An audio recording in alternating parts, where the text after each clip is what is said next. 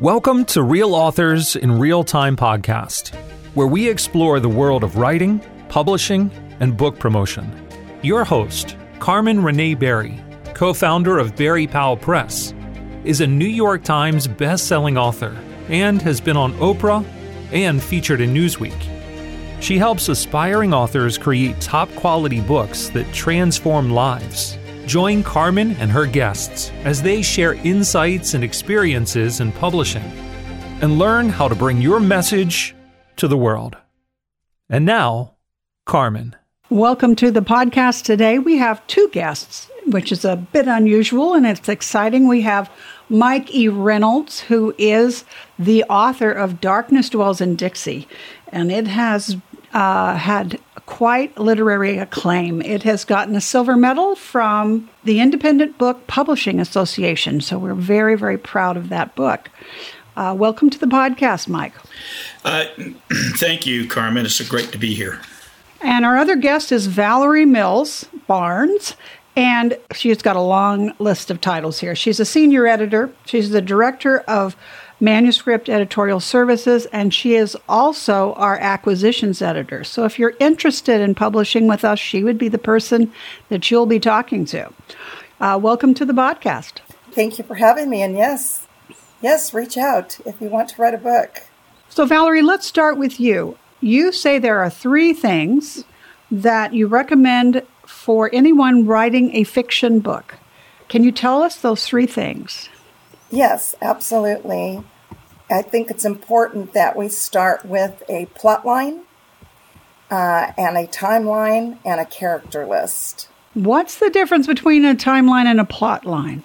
Well, the, the plot line is, is brief. It doesn't list all of the various struggles that happen in the writing or in the story itself. It follows just the main characters, not any anyone else. And it's if it's more of an ensemble cast, then yes, we would add more to that. But the plot line is is brief and takes you through the story arc. The timeline is more detailed. That includes each struggle there is and how they got out of it. Uh, it changes the most. It's the most fluid of the documents.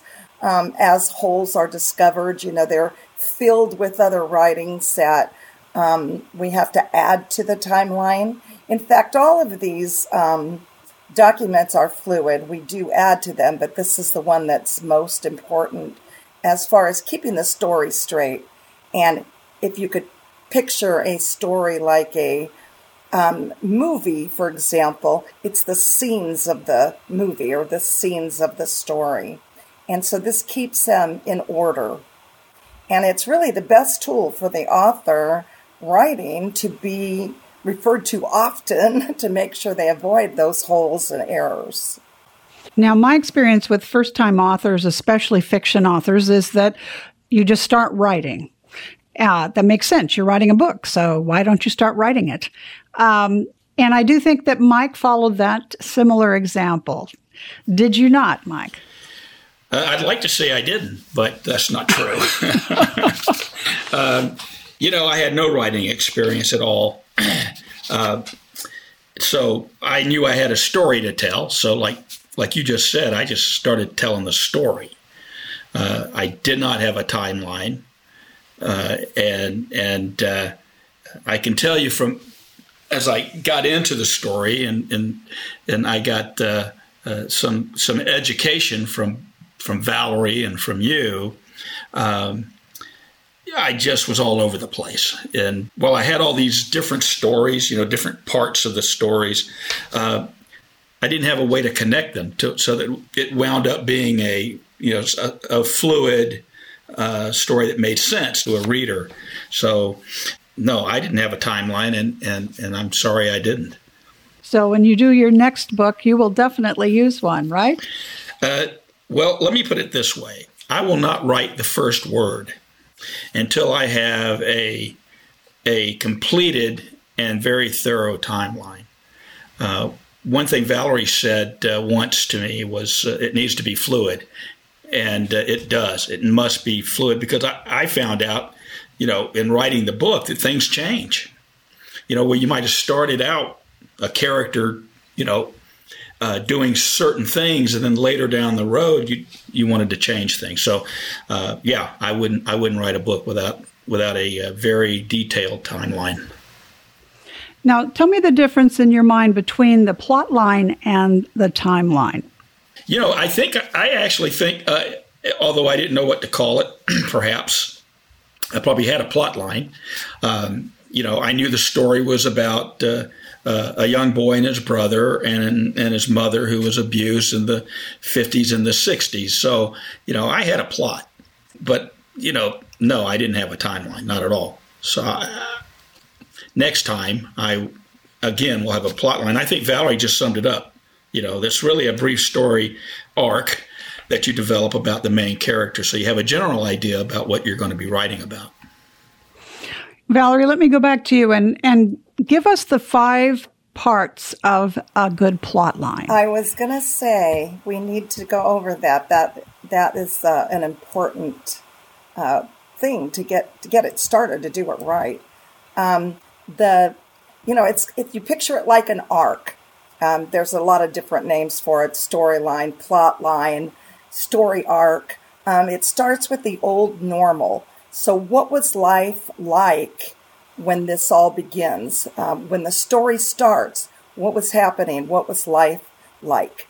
And then a crisis, or some people call it an inciting incident. And that can be good or bad.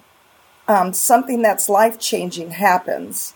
And then the characters go through um, you know this these mistakes and learning or some call it struggles it's kind of an up and down jiggly line uh, through the story that tells the various things that happens what comes up how they fix that or how they try and good and bad again all of that happens up and down through the mistakes and learning part of it and then an answer or an epiphany or a climax something big happens, good or bad, again, that elicits change. It requires change.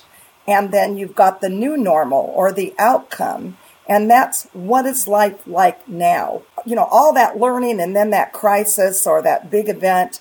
Now, what is life like? How have, how have your characters changed? What is their life like today? And that story arc is used in Western uh, movies, films, books. Uh, there are other formats for books and, and fiction, but what is very, very successful in the world is the Western mindset of the five steps the normal, the crisis, the uh, mistakes and learning, the breakthrough, and then the new normal. You can see this in every television show that you really enjoy. This is pretty standard. Uh, and it if you mess with it too much, it'll it'll be problematic. Yeah.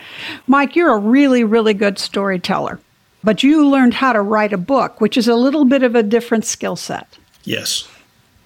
So the third thing that Valeri recommends, and we recommend, is to have a character list, a character uh, description, so we know exactly who's in the book and who isn't. Now, your book, and specifically, was based on your life experience. And so originally, everybody in the book was a real person. But into the book, we decided we needed to have an additional character that would be fictionalized. Right. Well, what happened is, as you said, you know, I, I could easily identify the characters in the book because I knew them right? I mean, they were based on people that I knew, uh, you know, mother, father, brothers, aunts, uncles, all that kind of stuff. But uh, you identified, frankly, uh, as we were writing the book, that we needed another character. And so you said, we need another character. So write one. we need another character. Mike, write one. That's pretty much what you said. So I developed a character in my book named Bobby who who never existed. And I, I wrote it in such a way that I wound up loving this character. Uh, and, that character became my favorite character throughout the book. And I realized when I finished it, I, I'm not tooting my own horn, but I thought it was pretty good. And I realized then that if I could write a character that was real, uh, you know, not real in real life, but became a real part of the story, was believable, and kind of pulled it all together, that maybe I'm a writer after all. And that was kind of an epiphany for me. I thought, I think I can do this. I can write fiction. Yeah. Yeah, we needed that extra character because uh, there was a lot of darkness in your story, and we needed somebody who who could be uh, a more optimistic character. Now, what was your original reaction to me when I I recommended you have an extra character? I don't know. I don't think I talked to you for two weeks. I, was, I, thought to myself, you've got to be kidding me! You're out of your mind. There's no way I can do this. You know, how am I going to do this?" But then it, I well, let me let me see what I can do. I'll just start. I'll just start fooling around, and before you knew it, I thought, man, I really like this guy, and it became, God, it just in my head, you know, creatively, it just became so real to me.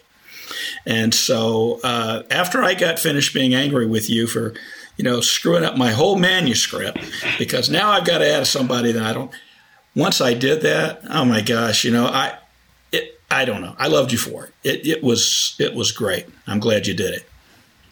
Yeah, it really was a, a good move and and Bobby is so real. He's just as real. And I think that's exciting because if you are writing a, a book that is based on your life or certain things that happen to you, you can use creative license. You can uh, create additional characters, and it gives you some options that you don't have when you're really trying to write a memoir kind of book. Mm-hmm. Well, it not not only did I wind up writing about this fictional character Bobby, but because of that, there were these other characters. Uh, Ruby at the diner, uh, the the officer that stopped that stopped Mickey one time, and, and there were several others. Uh, that I got to be honest, that was fun, and and and that's what gets my juices flowing now about fiction writing. Now, Valeri, uh, you worked a lot with Mike, and occasionally he would hit some uh, writer's block. What was your recommendation there? Well, it, I think Mike struggled because he was trying to make it so real to his true life story. But he also realized he was writing a fiction. It just, there was a block there because the two didn't meet. It didn't match. And so I told him when he would get, when he would stumble a little bit, I'd say, get into your fiction mode. You're so good at writing fiction. Just start doing fiction. Even if it's someone you know, write it as a fiction. And eh, he said later, oh, that did it you know, that's what I needed. Um, he realized, like he said earlier, that fiction is his thing. He's really good at it. Um, and I think the reason you mentioned, and we didn't go over this, but you mentioned the that Bobby was such a real character. So yes, Bobby was my favorite character, and he was complete because Mike used uh, the teaching that he received about creating a character. He knew that he had to be full, and meaning he had all of the parts of a of a human person um, in the story.